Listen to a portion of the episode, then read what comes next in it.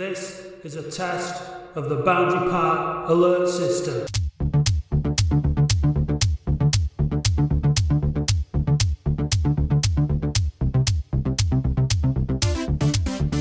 Hello and welcome to episode 28 now of the Boundary Park alert system with me, Matt Dean. This week I am joined by Andy Halliwell. Hi, Andy. Hello, Matt. And Will Goff. Hello, Will. Good evening. Good evening. So it's Saturday night. We've watched the match. Uh, we'll have a quick chat about the match. And then coming up, we've got an interview that Andy did with the chair of Bees United, which is the Brentford Supporters Trust. So um, we'll find out a bit more about that a little bit later on. But yeah, uh, Will, you said uh, just before I press record, how, how are you doing? And you were like, you know, you weren't too full of beans after that last two hours. I, I presume you were talking about the match, not the two hours in between the match finishing and, and now. What did you make of the game, Will? Uh, I struggle to keep my attention. We're at that point in the season now, aren't we? Where it just doesn't mean anything. I just want it over and done with now. that, that's where I'm at. It was not really that much to do with the, the actual game, was it? More to do with No, your I mean- exasperation at the season. Yeah. I mean, the game, it wasn't totally terrible, but it, it, it wasn't great. It was just a nothing match. A couple of really, really poor defensive mistakes. Yeah. Um, We played some good football, though, didn't we? I thought we did play some pretty good stuff. Going forward, we knocked it about quite well. We do look like, uh, for me, we look, the last couple of games, we look like a better side. Unfortunately, the lads that are in the team are just so prone to making mistakes, and they're just so far off the finished article that no matter how how well you, you they might play as a, as a collective for for the for most of the game. Like I thought they did today. To be fair, I think until he made the substitutions, I thought that we looked all right until he made the substitutions. Then it was kind of like we kind of lost our way. Um, we were already 2 0 down at that point. exactly. We, we were already we were already kind of out of the game. But yeah, I mean, I think the overriding point, and and I didn't really want to talk too much about the game today because, like like you've already alluded to, what's there to talk about? You know, it is what it is. Uh, we're not we're not going up. We're not going down. We're seven. We, we can't be shifted from seventeenth. We've been there for I don't know how many for the last how many weeks now. No matter what we do, whether we win, Yes. draw, lose, we're in seventeen and it really has got nothing to do this season now with with anything. It's just again look forward to next season and and and hope that it's going to be better than this. Which of course there is no grounds to believe that that is going to be the case. Did you watch it today, Andy yourself, or Uh, I listened to it again like like last week. I didn't I didn't watch it because I was moving around, but I had it in, I had the commentary on in my ears throughout the sort of entirety of the match. I've seen the goals on on Twitter on, online. Uh, awful defensive mistakes. I was quite surprised to see Nicky Adams passing it across his 18 yard line. That seemed for someone of, of his experience seemed a bit. Uh, you know, you sort of expect the young lads to make a mistake every now and again, and Harry Clarke was just. I guess doing what an under 23 year old Premier League fancy Dan does, was just trying to play his way out of trouble when really he should just smacked it into row J. But uh, yeah, Nicky Adams was a bit of a surprise, sort of a, uh, an older, experienced low league head shouldn't be doing that really. But yeah, a bit like Will, you know, it's it's petering out in it because there's not a lot uh, really on the line, and it, and and it's a it's a difficult watch. And I, I, the, the the obvious things the obvious things to say are, you know, we haven't got a focal point up front really, have we? And and you know, we, there was quite a lot of, like you said, it's quite a few passages of play that sounded fine, and I've seen again some of the highlights again where balls were put into the box uh, in the first half, and there was just no one attacking it. It was just just into space. You know, there's just obvious obvious gaps in in the team. Centre forward, you know, uh, you can say Danny Rowe wasn't a hold up man. He wasn't a hold up man out and out number nine, but he was a focal point at least in some games. Uh, so there's no focal point in the team, and obviously, you know, the obvious centre half alongside, you know, I, I'm not a big fan of Piergianni. He's been all right the last few weeks, but you know, a, a good centre, decent centre half. And actually, this team might have done something because it, it's got some decent players in and around it. But it's just poor recruitment, poor planning, not thinking about what a squad should look like. And like you said, if Mo's in charge of it again next year, we're just spinning the, the roulette wheel, aren't we? Hoping that we land on yeah, in this- exactly. you know, we, we, we win because otherwise we could end up spinning the roulette wheel of shit again and ended up being uh, worse than 17th, couldn't we? Yeah, yeah. Yeah. I think I think what you alluded to there about the poor recruitment, that's definitely why we are where we are. you know, it's not just the poor recruitment; it's the failing to replace key players that we've let go. You know, we signed a boatload of wingers and chucking them into defensive positions. We've it's, I mean, it's difficult for Curle because he's probably got a load of players that that don't quite suit his tactics and formations. And without knowing whether he's going to be here next season, he's he's seeing us out to the end of the season. Is that going to be extended? Are we going to see him next season? So is he going to is he working to sort towards something? We don't know. You'd imagine Curle with it with his experience in League Two, if he was given uh, a couple of windows uh, and really allowed to recruit players he wanted, not not just be told who he's signing by Mo, that he, he gets further up the league than where we are now. Definitely. Within, within, within the space of 12, 18 months, we should be, you know, pushing the top seven if he's left alone. Because what he's doing is he's, he, he's, he's taken the squad and said, look, this is how I want to play. Obviously, he's not got the kind of quality of players in those positions that he would like. But for me, like we're getting a lot of balls, and like you said, we're getting a lot of balls in the box. It's just that you know we're, we're crossing the height difference is like there's like a two foot height difference between our strikers and the average League Two centre half um, in the wrong in the wrong direction. So they're never going to win these headers. They, if, if they're going to put balls in, they're going to have to get to the byline and cut them across so that the lads can have a chance at finishing with their feet rather than with their heads. But I like that style. Though. I like this style of player. Like, I mean, Badan was getting forward in the first half, put some decent balls in. It's shame he can't defend. um, so, you know, you're looking for more all round players in those positions. At the minute, it's kind of like making do. You'd need a proper centre forward in there, someone who's going to be in the box, getting their head on things and that kind of stuff. I'd be quite happy with with Curle building a squad to play this way if he had the right players to play it. It seems like to me like it could be quite good. Could get a good balance between being quite solid at the back, but actually being quite good going forward. But again, it all like you said, well, it all comes down to recruitment. What's going to happen? We don't know. Speculation, blah blah blah. So, as I was thinking about the, in the preparation for for today's podcast, I thought this was going to sort of lead on nicely to, to to to the interview that Andy did, because at the end of the day, we are never going to progress on the pitch until we are settled and working properly off the pitch. It's just it doesn't happen the other way around. You don't get success on the pitch followed by boardroom, backroom, all that kind of stuff. Secure, uh, security. It doesn't work that way. We have to get settled and sorted first before we'll get success on the pitch. So, Andy, you've been very diligent over recent weeks in looking at people to interview and talk talk to, and you have been in touch with the chair of Brentford Supporters Association. Just give us a very, very quick introduction to him because he'll introduce himself on the on the interview that you did. But just uh, who who have we got coming up? Stewart Purvis is um, the chap we're gonna we're gonna hear from. Uh, so he is chair of Bees United, which is Brentford FC's supporters trust. And what was it that, that made you want to reach out to him to, to arrange this interview? myself, yourself, and, and Steve Shipman, uh, particularly, have been looking at um, people or companies um, and businesses that we want to talk to, and and we've got a target list of um, clubs, haven't we? So that's clubs that either, are either fan owned, part fan owned, have been fan owned, or have come through uh, a period of strife in their history and overcome it, maybe, or maybe not overcome it, still struggling with it, just so we can try and understand some of their uh, backstories and see what we can learn in that process. And uh, I know a bit about Brentford as might become apparent. And they had a very difficult period maybe 10 years ago. And and and what I like about the story is it, it's in effect a good story. It's, it's an it's an heartwarming story of what could be achieved if we put our minds to the right things. Okay, well, let's have a listen then.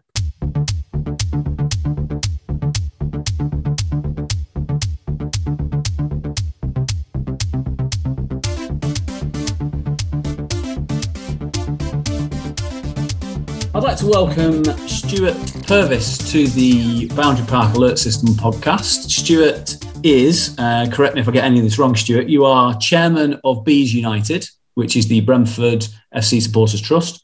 And as a result of that chairmanship, you are also the appointed non exec director of Brentford Football Club on behalf of your supporters. Absolutely correct. Yeah. I've been in the job two years, both as the chairman of the trust and their representative on the board.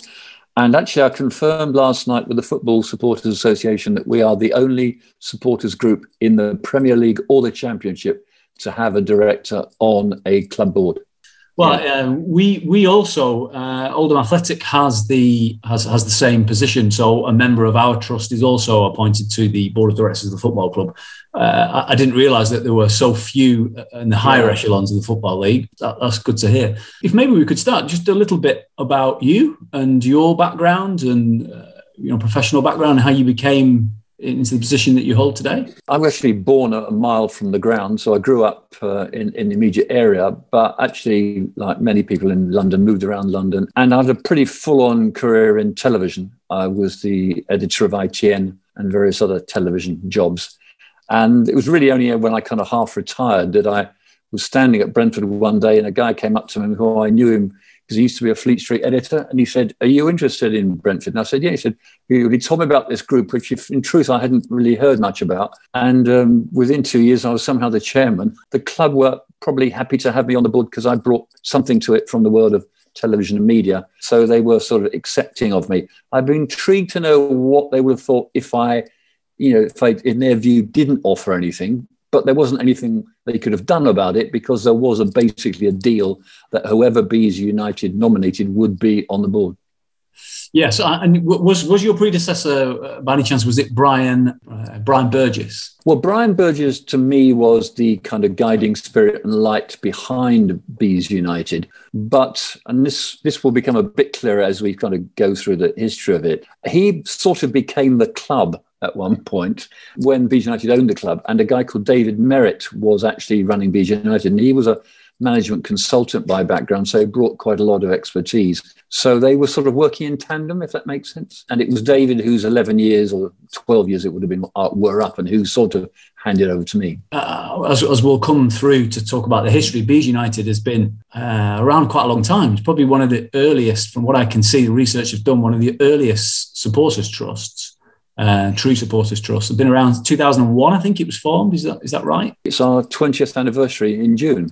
Um, and so a few months ago, I published on the Trust's behalf a book about our history, focusing on the role that the fans of Brentford played in the creation over 20 years of a new stadium. So that was the peg. I suppose football and property, as you're discovering at Oldham, sort of go together a lot, don't they? They do. And, and kind of that's how this whole thing started. I think a little bit of bureaucracy, but it may, it may be relevant. Actually, the supporters club, which is Brentford Independent Association of Supporters, Bias, they formed Bees United. And it's kind of interesting to wonder why they did that. I think they did it to create as a kind of pressure group separate from themselves, which could focus on certain issues, if not in a like get in the way of the day to day issues of a supporter club. So I think that was quite an inspired idea. So even to this day, there is a supporters club bias, and there is us, Bees United, with a seat on the board. You know, that could go wrong if I'm honest, but it, it doesn't. Um, well, it is, a, it is, a, sort of subtlety worth understanding. Yeah, yeah. I, I and I've been doing my research. I, I, I happen uh, I happen also uh, to be to be local. I, I, live in West London now, and so oh, Brentford, right. Brentford, is actually the closest club to my house. So I, I I'm I am aware of. Um, of a little bit of Brentford's history, but maybe maybe let's let's go through the chronology then, if you don't mind. So I'd like to transport you back yeah. to 1993 Mm-hmm. And uh, I think if I get this right, the, the, you, your owner at this time was a gentleman called Martin Lang or Martin Lange, and you had just been relegated at the end of the 92-93 season to what is now the third League One in new money, so the, the, the third division in old money. And Martin Lange appointed David Webb to be your new manager at the beginning yeah. of the 93-94 season. We have to be careful what we say because of lawyers, because Mr. Webb has views about what was said at the time. But I suppose the best way of putting it is it, it began a process of disillusionment amongst the fans with the ownership and management of the club. And certain things were going on. And it, I think it, probably the best thing to be said about, about three of the owners of the period is that they probably all spotted that because like many football clubs in big cities, Brentford was in the middle of a residential area, or Griffin Park was in the middle of a residential area. Yeah. And there was a pr- probably a property deal to be done at some point. Yeah. And under one of these owners, Ron Noades, he began an, an idea of moving the ground to a place called Woking in Surrey. Now, with all respect to the good people of Woking, you know, it has a football club of a kind.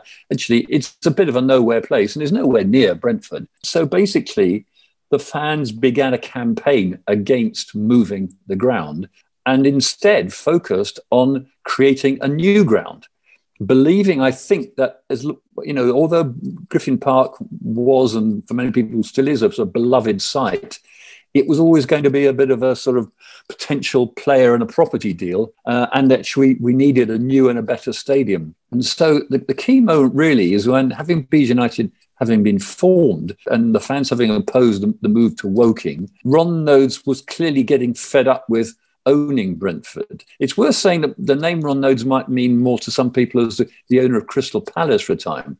Yeah. And, and at one point, Noades was also the manager of the team. Uh, well, well, I, I, I, was in terms of the chronology. If we, if we get, I'll skip through this bit. Maybe correct me if I get this wrong. So, Martin Lange was your owner in, in '93. David Webb was was your manager. You actually, for the next couple of seasons, David Webb on face value did okay. You got into the playoffs a couple of years. Yeah. Um, and then, curiously, David Webb then uh, moved from manager to owner of the football club under a consortium of three people.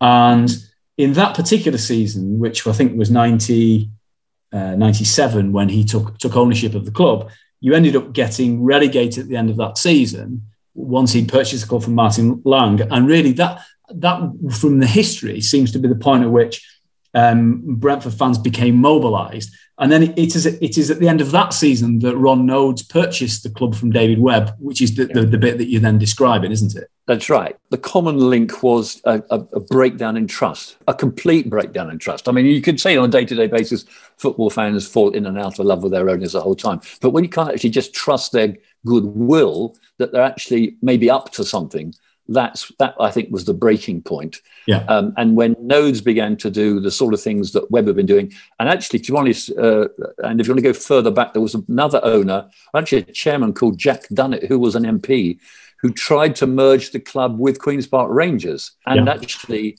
Uh, you know, sell Griffin Park again for, for property value. Yeah. So it was this combination of, of owners who they, who couldn't be trusted by the fans that led to the fans almost taking action into their own hands. Yeah.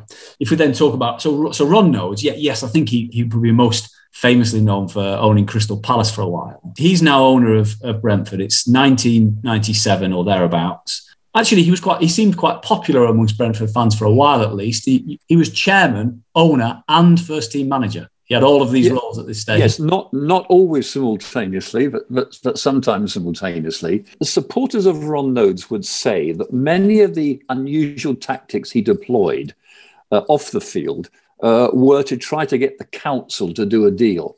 Uh, yeah. Others will say he was trying to do a deal to enrich himself. So, you know, there is no kind of agreed views, but most fans would take a kind of negative view of what his maneuverings were all about. But you know, Andy, I think one th- one theme that comes out of this period in the club, and again, I'm sure guys at Yorin can can, rec- can you know will understand some of this. When you look back through some histories of Brentford, all that appears is whether we went up or down in the league. Yes. What they don't chronicle is you know how much debt the club, the club was in, what other sort of catastrophes were going on off the field, and I think that's you know y- yes, you could look at it as we people were happy because we were going up, and they were unhappy when we we're going down. But the core of the club, the core of the business, if you like, was always on on fragile ground. Yeah. And and and really what Bees United did was to focus on that, to be honest, rather than going up or down. Which is a lesson there for everybody, really, isn't it? Um, it is. It is. The, the, the, the thing, uh, again, I sort of looked at where Ron Noades is was involved with your club actually for the best part of 10 years in the end wasn't he but yeah. from from 97 until the point at which where he began to lose interest was when itv digital money uh, dried up. Something with your history of working for ITN probably know a bit more about than most. From the reading i've done he had run up quite a lot of debt hadn't he on behalf of brentford football club which he had secured against griffin park. And then he'd set up a series of companies that had assets in them and, and likewise that we had which had to be untangled at some stage later yeah i mean i uh, be honest i was not involved in in the detail at the time so yeah. um, i mean uh, you know your your research is, is, is impressive and again remembering and again this it may have echoes for you that he was involved in, uh, certainly at Crystal Palace. So I think Crystal Palace to this day, the ground is separate from the football club, if I remember right. Yeah. And certainly this separation, separating of grounds and clubs is a kind of feature of this these kind of maneuverings. I mean, I think he probably characterized that period by people saying, what's that famous sort of London phrase, almost like in the, in the North, ducking and diving. Yeah. There's a lot of ducking and diving going on on who owned what, who was managing what, and what their real intentions were. And and I think Bees United just said, look, we're pretty straightforward. We're Bees fans and we want a, we want a decent stadium. We want, we like a decent team. Bees United was formed in 2001 out of you, you described there was a, there was a fans group called Bias, and there was also a fanzine called Beesotted. Yes, like many fanzines, uh, Beesotted has morphed into uh, a digital, almost like it's a digital complex now of podcasts and various things. And they were they are were very uh, and and indeed they were very very good podcast, and they were very very outspoken. But if I'm honest, didn't really want to get into the kind of complicated bit. Uh, they were, you know, they were outspoken. They campaigned. I mean, in the book that we published last year, you see these amazing demonstrations in the streets of West London. You see people going down to Woking to demonstrate. I mean, it was real, real supporter activism, again of a kind that you know we now see, you know, in threatened clubs, uh, certainly in northwest of England. But um, you know, the, the core to it was they were the outspoken bit, but the the Bees United bit said, look, you know, we just need to focus on the on the governance. We need to focus on the money. We need to focus on who owns the ground, who's put in for the planning permission, that kind of stuff. The gubbins, if you like, the plumbing of it all. Yeah. So let's so, so let so let's do that then. So uh, did did Ron so Ron Noades' companies owned both Griffin Park and Brentford Football Club, and there was a lot of debt run up, uh, run into the millions of pounds from what, what I can see. And so Bees United agreed a deal in principle to purchase the assets of Ron Noades' companies from him, from what I can see. Yeah, effectively, uh, Ron Noades was not the only shareholder. There were a range of shareholders. I, I mean, you could have probably best by saying that Bees United took Brentford off Ron Noades' hands. Like he'd kind of, you could uh, say, just given up on it. Yeah. He couldn't, he couldn't make any of these slightly strange schemes work. The debt, as you say, getting was getting worse. The, the ITV money had gone. And so, you know, the, these guys, these guys, again, I say I wasn't one of them, but I admire their their spirit, their enterprise, everything about them. Said, okay, we'll take majority ownership. We won't get rid of all the other shareholders. We'll work with them, and we'll run the club. So 2003, Brentford is now being run by its supporters trust, and that carried on for a number of years, didn't it? Brian Burgess, the name you meant, meant Yeah. uh, uh, mentioned earlier, was then the, the key figure in trying to run a football club. Now, in there's a there's a wonderful film made by its supporters, like everything at Brentford, that's good, called Push Up Brentford, uh, which I think you've probably seen, Andy. I have seen it. And and in that, Brian explains that the the, the fans uh, were good at running the club in many ways, but they were no good at running a football team. Yeah. And I think that is a kind of, again, an interesting lesson. What they did do was very smart, I think, was to invite in as the chairman stroke frontman, Greg Dyke, because Greg Dyke uh, had been the uh, Director General of the BBC. He brought, if you like, extra credibility to the project because Greg's actually quite a wealthy man in his own right. And he, he and a number of people along the way, whatever, whoever owned the club at various times, there's a guy called John Herting, for instance, who's still involved. And John T- Herting tells of getting a phone call from the manager saying that you know the, the players haven't been paid this week. Can you send me a check for X thousand pounds? Hmm. And whoever owned the club, these guys put their hands in their pockets to make sure the players were paid, and indeed the staff were paid. So you've got you've got it's going on at about sort of two or three levels. You've got people who are trying to work out what's the long term future of the club, people who are just trying to you know sell tickets for a game, and other people who are not necessarily a formal part of this are making donations, sometimes loans, to keep things going. And all the time, fans are saying, "Why haven't we been promoted?" And you're saying, "Well, there's, there's sort of quite a lot going on here behind the scenes, guys. Like, just give us a little bit of sort of, uh, you know, give us a little bit of patience." And you know, the saddest story is one guy who, you know, was a leading member of the trust, became the, uh, chief executive of the club, and ordered the wrong number of tickets for an away cup game at Southampton, and on the basis had to resign. And you thought, oh, give a guy a break, you know. Um, and I, I kind of, whenever I see him, I sort of almost apologize on their behalf for what, for what happened. So, so fans are very demanding, even when fans own the club. So you're running the club day to day, but the land, Griffin Park, is still, as far as I'm, as far as my research tells me, is, is owned by Mr. Noades, and you've got to somehow wrestle that asset from him in order to be able to begin the process of building a new ground. And one of the things that I noted in the in the Push Up Brentford documentary, which I would encourage any Oldham Athletic fan to watch because it's a, it's a lovely watch anyway, but it, it is really educational, is um, Bees United managed to get somebody elected onto the local council with a, with a mandate really to try and push this agenda. I agree. It's one of the most interesting parts of the whole story. And it, and it goes back a little bit to when um, before uh, Bees United took uh, control of the club. Um, and Ron Noades, do you remember I was saying that Ron Noades, some of his supporters would say that Ron Noades was trying to do a deal with the council. Yeah. Uh, and all this curious stuff of going to Woking was all part of, uh, you know, oh, if you don't do a deal, I'll go to Woking sort of stuff. Yeah. But yeah. Anyway, the fans were, let's, let's say, skeptical about that. But they came up with a completely different uh, idea. And that was to adopt a tactic, in truth, tried at Charlton first which was to stand for the local council. So, again, I think it wasn't formally done under the Bees United banner, but it was done by just a group of fans. And, and in the book, uh, one of the fans told the story. It's, it's, it's, a wonderful story. Basically, one or two of them had been quite involved in local Labour Party politics and knew how to run a campaign. Yeah. But they pretty much given up on the, the controlling Labour group ever coming to the table, shall we say, and helping out. So what they did was st- st- say, we are going to stand against you and against any other candidate, if you like, in all the wards in the London Borough of Hounslow, and particularly in the ward of Brentford. The local Labour Party sort of slightly initially shrugged this off, and then it became clear that the candidate uh, running in Brent in the Brentford ward was actually making real progress, and there were marches in the streets. You know, leaf- leafleting went well. And then on the night, there were two seats in that ward. The first seat was won by the Labour candidate. And whereas Labour might have expected to win the second seat as well, the Bees candidate, should we call it, won. Was it a shock? I mean, I think, you know, when they started, they never were never sure where they were going to win. I think it was just way of putting uh, pressure on, on the Labour group controlling the council.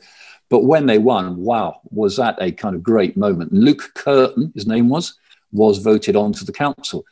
And what's really important is that once Luke got on the council, he did actually make it happen. He actually went to all the right committee meetings. And most crucially, although in truth the candidates in the other wards didn't actually do terribly well in the votes, the fact that they'd done well enough forced the local Labour group to say, we have to take this issue seriously. We have to get interested, to be honest, and we have to see what we can do to help. And then the sort of the next related bit to that is that some fans noticed that there was a piece of land which nobody seemed to want.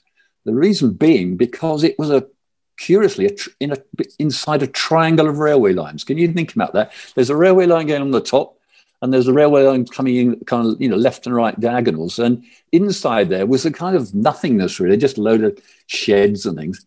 And they said, "Who owns that land?" So they went to the council and said, "We'd like that land." Amazingly, because I think they'd been had just a shock at the polls, the council said, "Okay, we'll help you get it." In the end, they got it, and then they built a stadium on it. It's, it's, it's, it's, an amazing story, and, and and and that new stadium now, which which I pass periodically, is yeah. a beautiful looking site like I said, right next to Kew Bridge railway station as well, because you, and so perfect for people getting in and out. It's it's a brilliant story. Do, do you know um, whether was Griffin Park used as a makeway in that in that uh, deal? So um, so at some stage it had to be wrestled from Ron Noades, presumably, to be made a make way. Well, this is where we we we need to, to do the sort of transition from fan ownership, fan running the club, fan lobbying, if you like, the council. Yeah. Uh, all of which, you know, was pretty effectively done to fan owners realizing they weren't really going to take it much further. And, you know, when I get involved occasionally, as I do in sort of football supporter association politics, and people look at say and say, well, what does the Brent? You you sort of Brentford guys sort of sold out, didn't you? Really, you were running the club and then you gave up control. And the answer was, yeah, okay, you put it that way. Or or the guys running Bees United at the time were just realistic that they could only take the club so far. And the key moment was when Greg Dyke, as I said, was the, the chairman of the, of the trust, um, knew uh, Matthew Benham because Matthew Benham run a what he called what is what is called a football research company. Other people would call it a gambling company. Yeah. Um, and he was a Brentford supporter who had always wanted to own a club, had actually looked at buying Watford at one point. And, and Greg knew he was seriously rich because he was a very big but secret donor to Children in Need, which was, of course, on the BBC. Yes, yes. And realizing Matthew's wealth, I've never quite worked out how much money he gave to children in need, but it would, I think it would shock people and impress people. Greg thought this is the kind of guy who could really be of help. And so Brian Burgess and Greg Dyke got together with Matthew. And enormously to Matthew's credit, the first money he put into the club, he didn't really get much back in terms of control. He was effectively leaving them to run it. And that the money, if you like, was a almost an investment or a gamble on his part to see is there something here that could be of use to me? And then the more he got into it, the more he got interested, that's when Bees United said, look, why don't we do a deal? Why don't you be, why didn't you take over as the majority owner? Why don't we persuade all the other smaller shareholders to sell their shares to you to give you effectively 100% ownership? And, and, and that's what happened. I believe Matthew Benham owns 96% of the share today. I think when I looked well, if he does, that's that's probably just a technicality. There's probably a you know a small holding company of something or other, but he you know he has complete control. Complete control. Bees United, do they own any? Any is, is there a small shareholding? Right. So this is the this is the bit that again I think is I'm not saying it's unique, but it's unusual. But I think it's a really really interesting um, model. So given that the Bees United had control of the club, given that they desperately wanted Matthew to come in and give his money, what could they get out of that deal? And so, given that you know you had people like the man I mentioned, David Merritt earlier on, who was a, a pretty hotshot management consultant and still is, you had people, you had pretty high flying lawyers involved, all I have to say doing this totally uh, for nothing. And so they worked out a deal, which is which is this: okay, you get control of the club. We'll help you uh, sweep up these kind of leftover shareholdings. What we need is protection that you are not going to operate the same kind of property scam that Ron Noades was trying to pull off. Yeah. And uh, I think probably, you know, in some ways, you know, Ron Noades may have been a, sort of benefactor in that sense because he, by by by being so, so as suspicious as he was, he, he enabled Bees United to have a very strong negotiating position with Benham and saying, look, you know, we don't want this to happen again. So what the system, what was agreed was that Bees United had what's called a special shareholding. That is kind of different from a kind of normal equity shareholding, as we called it. Basically says that we have certain rights. Number one right, we have a seat on the board. Uh, and that's in the Articles of Association, so can't be taken away. And secondly, that the special shareholding gives us blocking powers if uh, they ever wanted to move the ground or sell the ground unless it meets certain conditions. In other words, we'll only allow you to do to move out of this uh, ground or to sell this ground if one there's an equivalent ground or a, a ground which is equally as good and it's in a defined area, and that's basically an area of West London. It may it probably will be never used that blocking power and no one wants to, to ever use that blocking power. But you know knowing what we now know not about matthew because actually murphy's turned out to be even better than we thought. I, I, mean what makes matthew such an interesting owner? And again i don't it's not always widely known but again with, with your guys what you're going through you must this might be of interest to you he's he is so interested that when players are bought and sold the decisions are made by the two, two, directors of football. We have two directors of football. We actually have an owner, a chairman, two directors of football, and a chief executive, which may sound a bit over the top, but actually there is a logic to it. But the person who has the final say on the buying and selling players is Matthew Benham himself, because he's interested enough to actually get into the detail of that. And his company that we've referred to, I call the football research company, is called Smart Odds. And basically, Smart Odds goes into incredible detail uh, researching players and teams in order to provide interesting information for gamblers. But as a result, it has certainly used to have probably more data accessible than a Premier League club. Um, now, I have to say, the word is out, a number of people have caught up. But Brentford Football Club gets, under a very, very reasonable deal, access to all this data about every, pretty much every top European league club and player. And that's how we managed to buy these players from places that no one's ever heard of and that's that's the extra that Matthew brings to it, yeah. which your average owner is never going to bring to it. No, no, of course you, you have to like it. I, I, liken it to the Moneyball film. If you've seen if you've seen the yeah, Moneyball film about American baseball, yeah. I liken it to that. Yes, I, I, I did know that that story. You know his background, and and we we've been on the rece- we've been on the receiving end of your owner's uh, expertise and skill in that you procured from us a central defender called James Tarkowski for a very, very reasonable sum of money. Yeah. And then, and then to add insult to injury, a previous owner then sold the sell-on fee. So Matthew managed to extricate from us the sell-on fee at a discounted price, and you later sold James Tarkowski for many millions of pounds to Burnley, when yeah. we, we would have received well over a million pound in in trans in sell-on fee. So he, he he's a shrewd businessman, Matthew Benham. I absolutely uh, respect and, and him for that. And if this makes you feel even worse, every time James Tarkowski plays for England, we get some more money. which which we probably would have got 20% sell on from. Yeah. Yeah. yeah. I don't know how much money Matthew Benham has put in. It's probably tens of millions of pounds ultimately. It's, it has peaked, it peaked at 110 million pounds. Did it really? But he, uh, when I when I look at your transfer dealings, yeah. like James Tarkowski, I think you bought from us for 350 grand and sold him for 7 million. You, you, you repeat that exercise multitude of times. He, he must be balancing the books some way. Certainly in transfer dealings, he's, he's definitely in, in the black, not in the red. Well, it's an interesting question that, because uh, I sit on the audit committee, which again, again is another kind of, you know, might sound bureaucratic, but it allows me as a supporters representative just to have understand what's going on with the, the money in and the money out you know, for instance, we sold uh, Ollie Watkins uh, to Villa and we sold Said Benrahma to West Ham. And most people say, you know, that was about 50 million pounds. Well, without, you know, revealing anything confidential, you know, let's, let's call it that for the time being. So people said, you know, why haven't we spent 50 million on, on new players? Because actually, at the most, we've spent sort of 10. And the answer is that the gap between the day to day earnings of Brentford Football Club in terms of the normal revenues, you know, tickets, sponsorship, all that, and what it costs to run the club is still a big gulf. And yeah. the gulf is covered by those player trading, as it's so politely called. Yeah.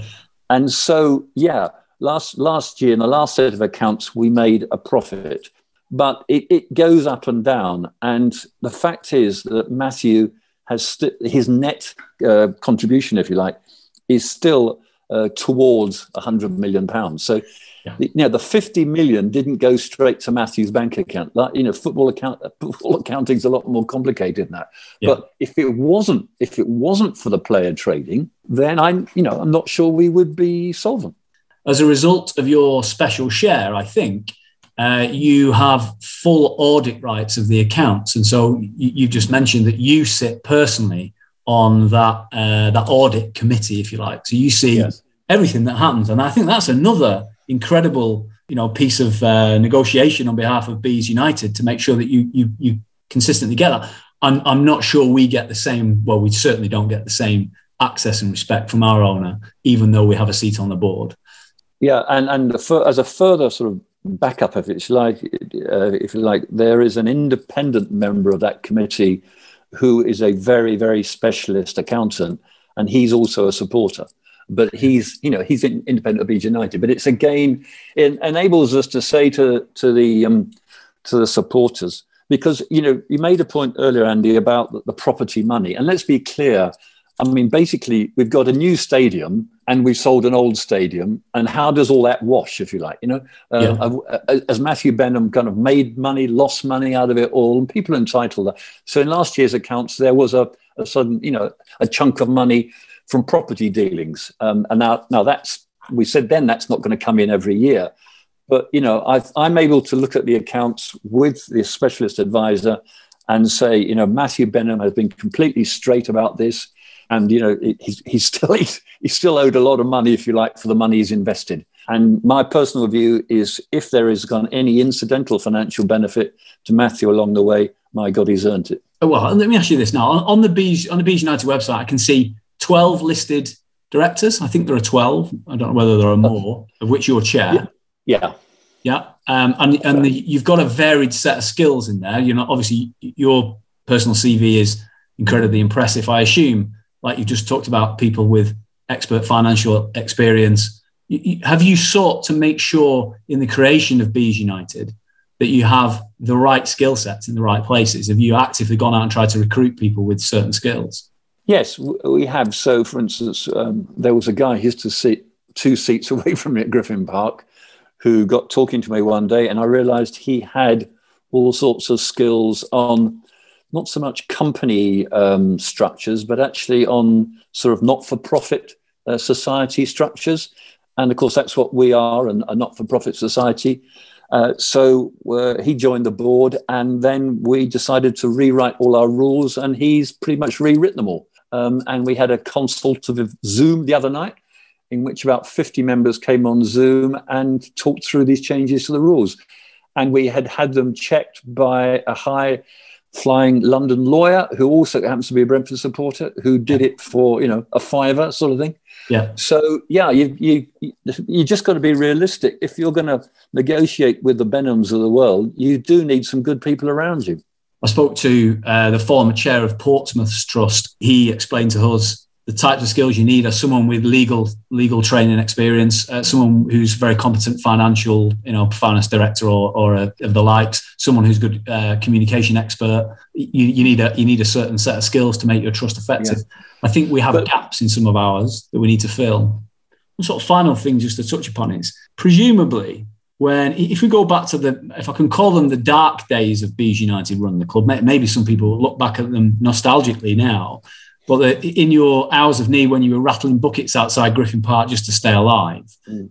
uh, and Ron Noades still owned the, the, the, Griffin Park, presumably the appointment of Greg Dyke and then the the invitation for Matthew Benham to take involvement were the inspired choices really that that that set you on the path that you're now on, which is one hopes to become a top flight club in the not too distant future. Presumably, Matthew Benham would only have got involved if you demonstrated you were all competent in the first place. I guess that's what I'm getting at. Do you think you needed to have a successful trust uh, in order to attract the right investment from the right people? Uh, it's a good question. I think the trust needed to be successful enough to show basic competencies, to show a kind of uh, financial common sense, and to probably to have leverage with the council. Yeah. I think that's uh, that's what Bees United in particular brought to it and it's not something, and I, say this, you know, as an admirer of Matthew, it's not something a gambling company could easily get. You know, if Smart Odds had gone to the council and said, "Hey, we want to buy a stadium," we want to, you know, he would have said, "Excuse me, who are you?" The yeah. fact that we were rooted in the community, the fact that we'd even had a councillor elected, you know, we represented absolutely the kind of core of the heart of the people of the area, and that we'd shown that, if you like, as fans at the polls, we had to be taken seriously by the council. So I think, had that not happened, probably the council would never have done the deal on the land and the new stadium would never have been built. We would have had an alternative scenario, which, uh, which would have been, and I think Matthew has never actually spoken about the stadium until he went there. In fact, I know that Matthew never visited the stadium until the day it was opened, which, considering he had 100 million rolling on it, may seem to people a bit strange.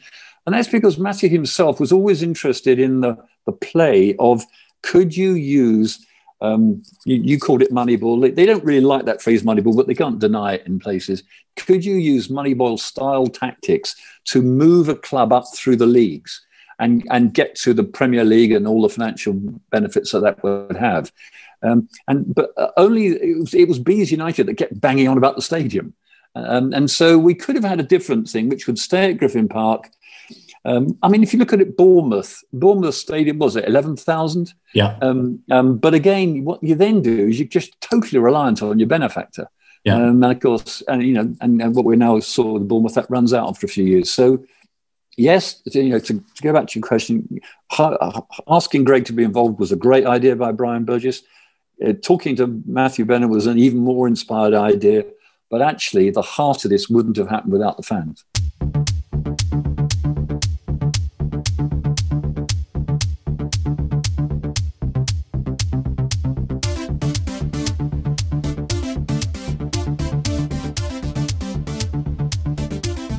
Great stuff. I really enjoyed that that chat. Really enjoyed that interview with um, Stewart.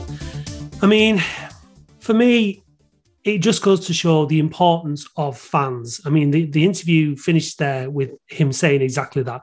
He finished saying that none of this would have happened without the fans. And custodians come and custodians go of the football club.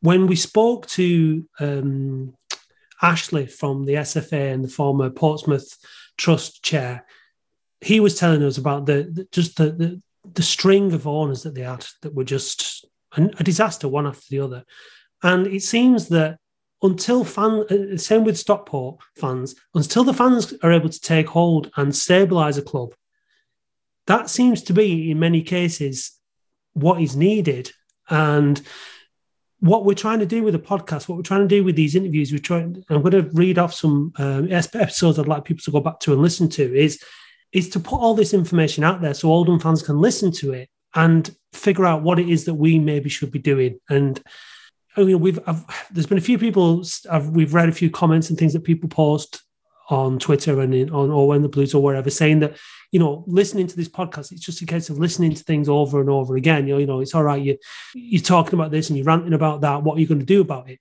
But there has to be a process of information gathering and understanding and learning before we can go ahead and do whatever it is that we feel we need to do.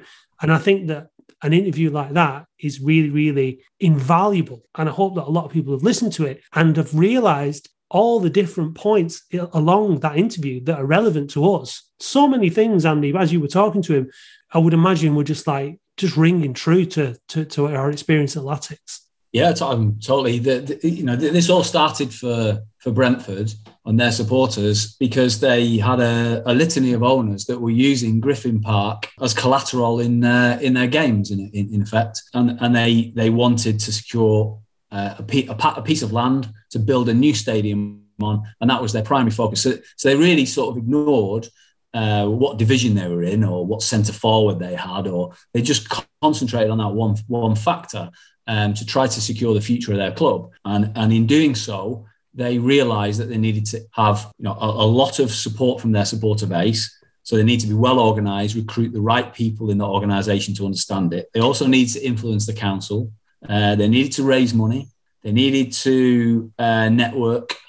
Uh, ultimately, after a, some period of time, they needed a chief executive to run the, the football company who understood it. And then ultimately, eventually, they struck lucky with Matthew Benham. You can argue you make your own luck, I think. Definitely. And a lot of that sort of preparatory work that have been, that you know, the, the groundwork they've been putting in over a period of years led them to a point where they found somebody who was competent, successful, and wealthy, who was prepared to put some money in Uh, and, and, to see where they are. But uh, you know, even then, they've gone beyond that point. They've got that golden share which secures the new land. It can never be taken from them. They've got that security anyway. Whether Matthew Benham stays or goes or sells to someone else, it's just a brilliant story, I think, of of putting the the supporters and the, and the football club first. And, and I'm not having anybody tell me that Brentford are any any bigger than Latics because they're not. Absolutely not. No, we, you know, we, we should be looking at that and saying to ourselves, that's what could be achieved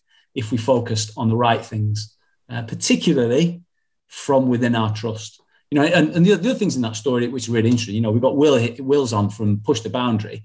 They, they had the same setup. They had a they had a, a fanzine called Beesotted, which turned into a podcast and a website like Oh When the Blues. Uh, they had a a supporters group, independent supporters group, which is called Bias, just like Push the Boundary. They've got a trust called Bees United, just like uh, Trust Oldham. We've got all the facets there. Interestingly, Andy, Bias, he said in the interview, set up Bees United. Yes. So, and, and they were two distinctly separate but connected groups. Yeah. And one was doing one work, one was doing one thing, and one was doing another thing. And obviously, Will, you have experience of being in the trust. And obviously, you're one of the founding members of Push the Boundary. So, presumably, you understand. Well, I know it's not presumably, we've spoken about it. We all understand what the importance of having these two groups working in unison is. D- a different approach from Brentford, but ultimately, the same outcome is what we're looking for, isn't it? That cooperation. Yeah, definitely. I mean, we're all looking to work for the fans and make sure the club's being run the right way. I just think historically with the trust, I think they're being wary about rocking the boat um, with the position that they that they have at the moment.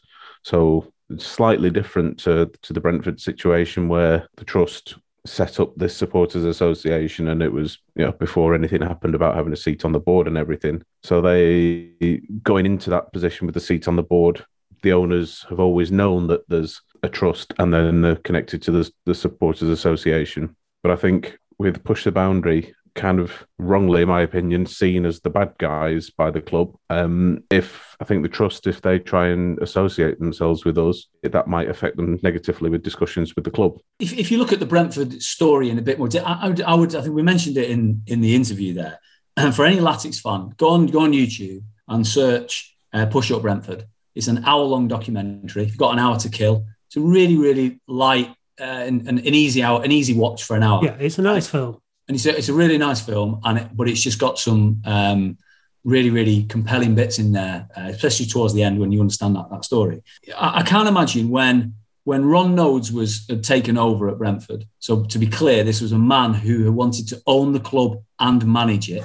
he wants to live out his sort of. His... Hang on, hang on a minute. This is ringing. This is yeah, sounding familiar. This he wanted, he wanted, to, he wanted to live out his, his football manager fantasy by owning a football club. Now, for, for a period of time, for a period of time, uh, that was okay because they because they did all right. Yeah, unlike us, they did all right with with that sort of uh, football manager setup. What what he was doing is he was le- he was he was uh, lending the club money and making them director loans and just basically saddling the club with debt in order to do that and he was and he was doing securing some some loans against Griffin Park, the, the, the land, because before he arrived, they were largely solvent uh, until that point. And then by the time by the time that that he eventually left, which was in the middle 2000s, when Matthew Benham eventually paid him off. He, they were in for seven million quid, so I know that much. So seven million quid, was cleared in the end. Uh, but that, that was debt as, as well as the as well as the sort of value value of the land. And we're talking about land here in West London, which is going to be much more expensive than land in Oldham. But now, I, when Bias were campaigning to uh, Bias was set up actually to, to get rid of the previous owner. When Bias were doing that, I can't imagine they were particularly warm, uh, you know, the, the club particularly. I can't imagine Ron Noades liked bias is what I'm getting at. Yeah. So yeah. I, in, in, the same vein that in the same vein that the club are not big fans of push the boundary because you ask difficult questions, it, it's tantamount to the same thing.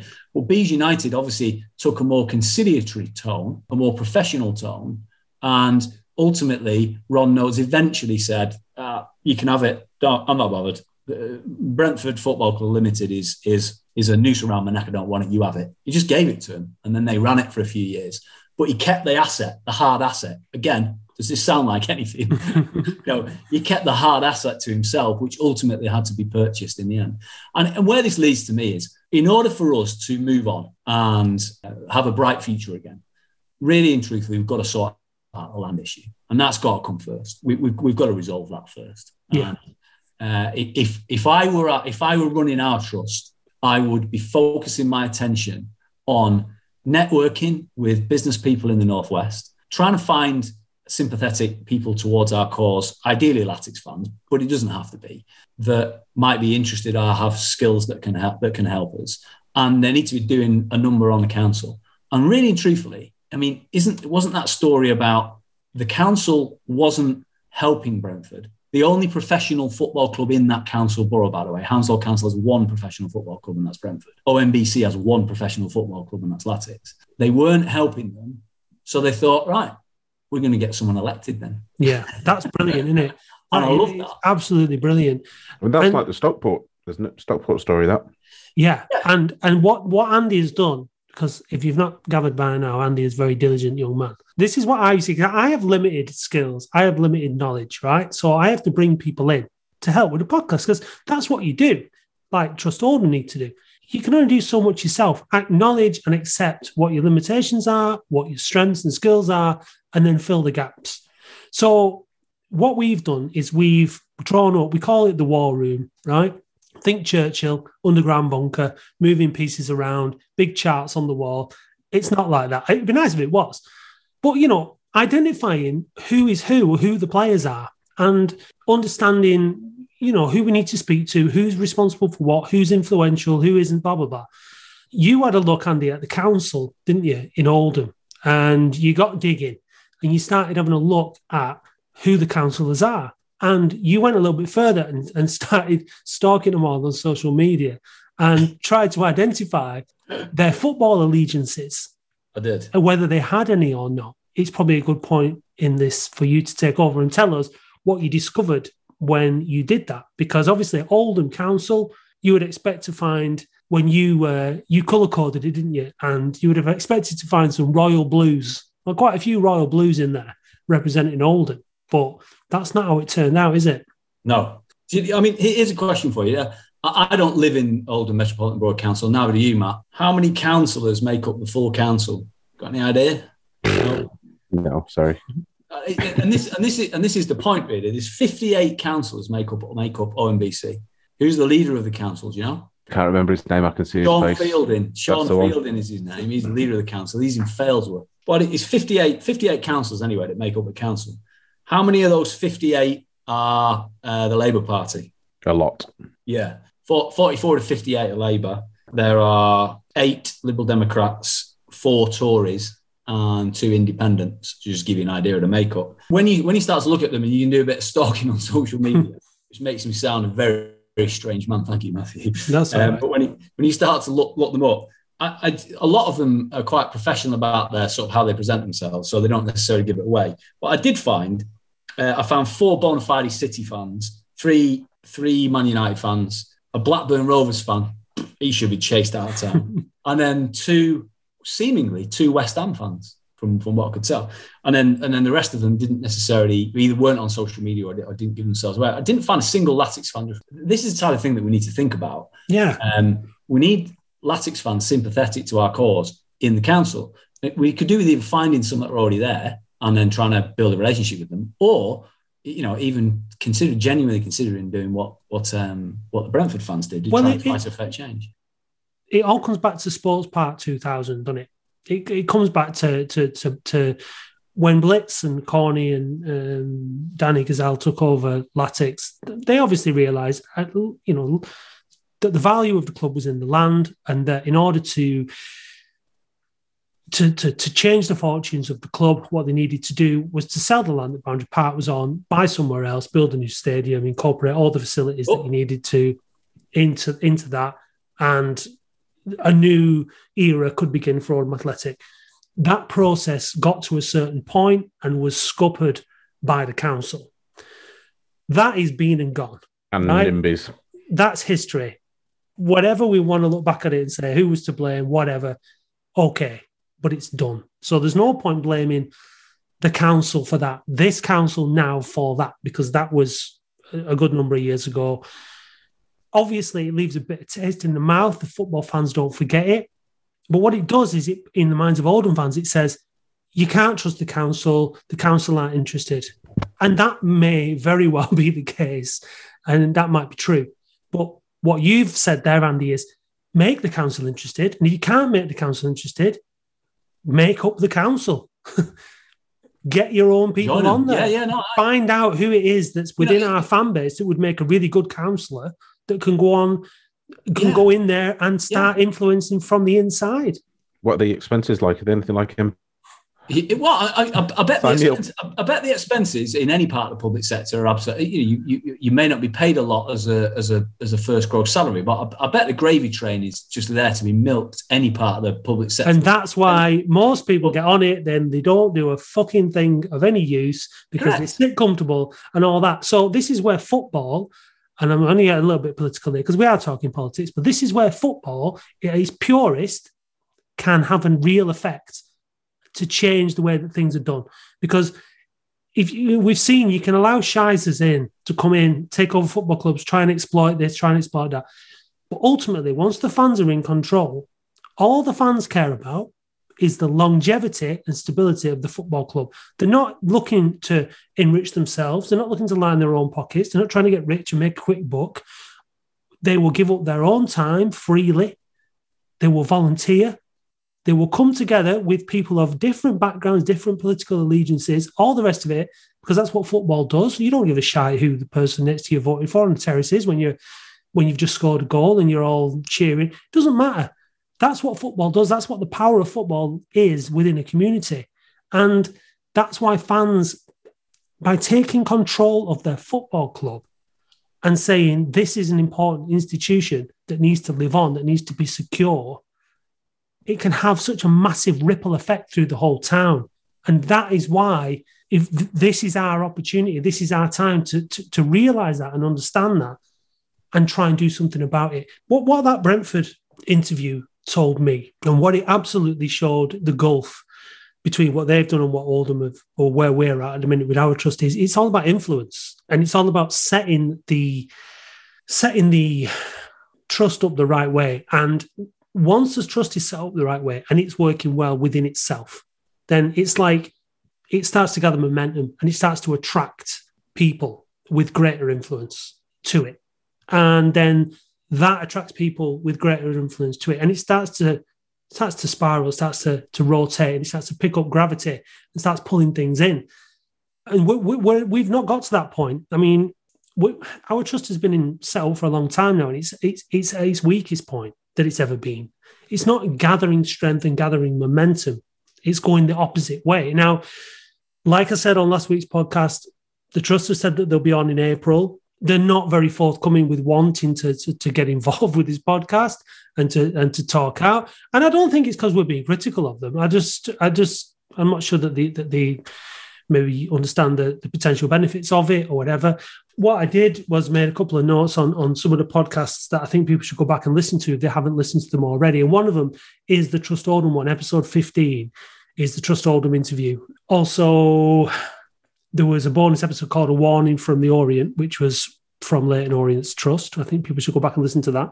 First two or three, two and three episodes, early season wars really were, were, were kind of going on about where we are at. They're good episodes to listen to. Episode 18 is Carl Evans, and episode 22 is the SFA. There's common themes running through all these, and it is the ineffectiveness of our trust and what that does to, you know, to us in terms of it doesn't matter how things are going with the club. It doesn't matter if things are going well or things are going bad. The trust should operate the same all the way through. It needs to be solid and strong and, and, and have the resources at its disposal as and when they are needed.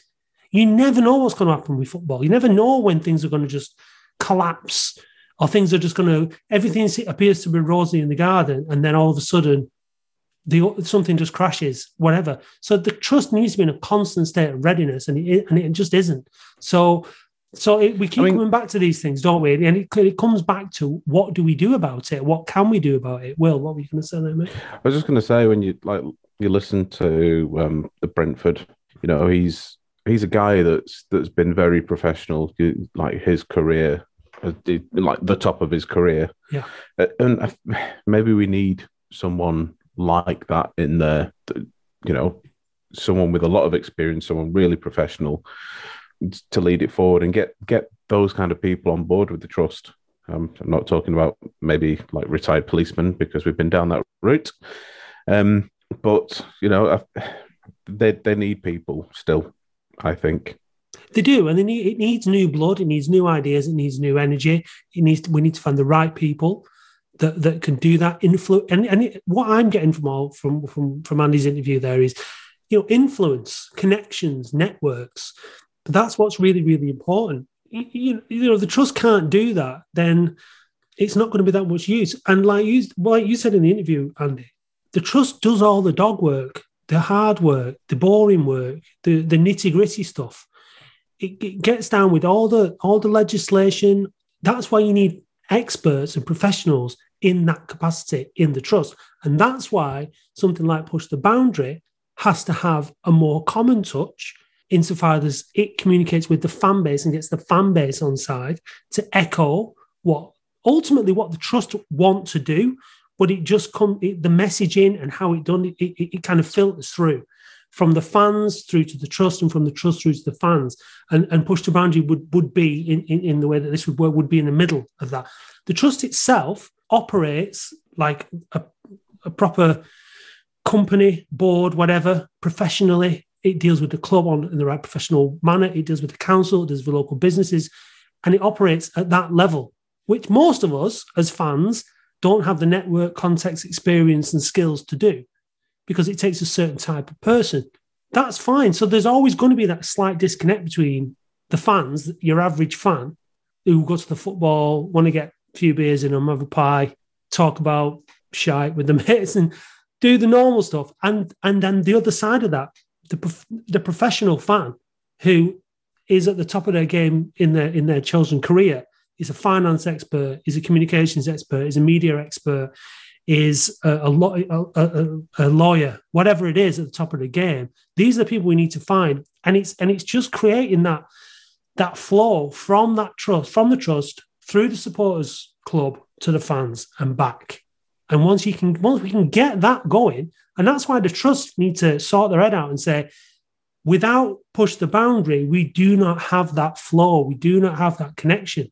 They need to come on in the next week or two and tell us what they're doing at the top end on the things that they're responsible for, which is that on the professional side, give us some kind of clarity and comfort us a bit so to say, yeah, you know what, we're on this and this is what we're doing.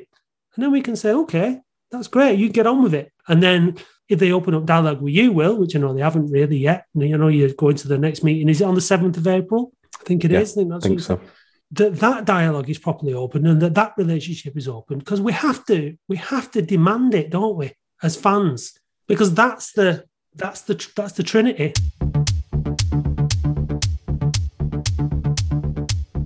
the boundary park alert system is a studio 6 production it's hosted, edited, and mixed by me, Matt Dean, and you can contact me on Twitter at Dublin OAFC. If you'd like to get in touch with us or contribute to the show, our email is bpalertsystem at gmail.com, and we're on Twitter, Instagram, and Facebook at OAFC Podcast. If you'd like to know more about Push the Boundary, you can visit pushtheboundary.co.uk and follow them on Twitter at PTB underscore OAFC. The title music for the show is Delirio by Manchester DJ and producer Starion.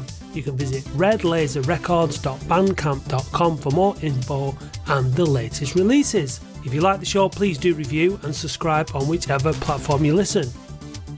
Thanks for listening.